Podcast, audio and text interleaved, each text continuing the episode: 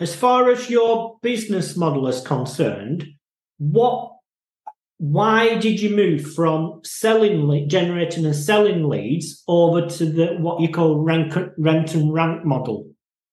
So some some still do lead generation, right?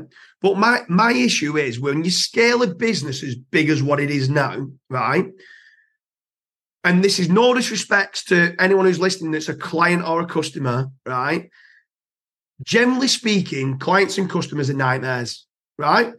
They want to know not only what you're doing, but why you're doing it and how you're doing it, right?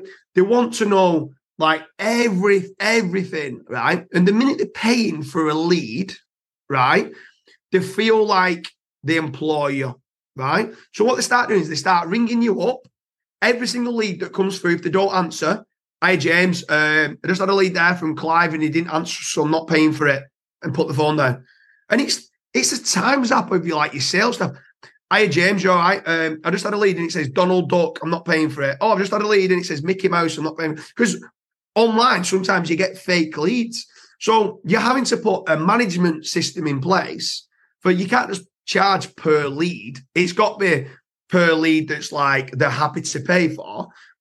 But having that structure put in place can be a nightmare because then some of them go, Well, I spoke to these for 15 seconds, but they weren't interested.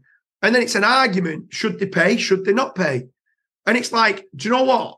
It's easier at times to get to a point where they've worked with you for a while. And normally, for being honest, if let's say they was paying £3,000 a month on leads from us, we'll make it that it's in their interest to say, let's just do £2,000 a month as a rank and rent.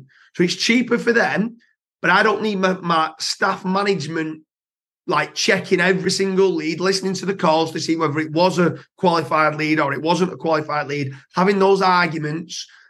And then you don't speak to them that much. They're really happy with what's happening. We're happy with it. And actually, it's predictable monthly recurring revenue for a business, which is key, which then allows us to know how much we can spend to keep growing that site because we know we're earning two thousand pound a month. But if it's earning three grand a month and then two hundred quid, then four grand, then hundred quid, it's difficult to manage because you don't know what cash flow you're going to be getting in, and cash flow is king for a business.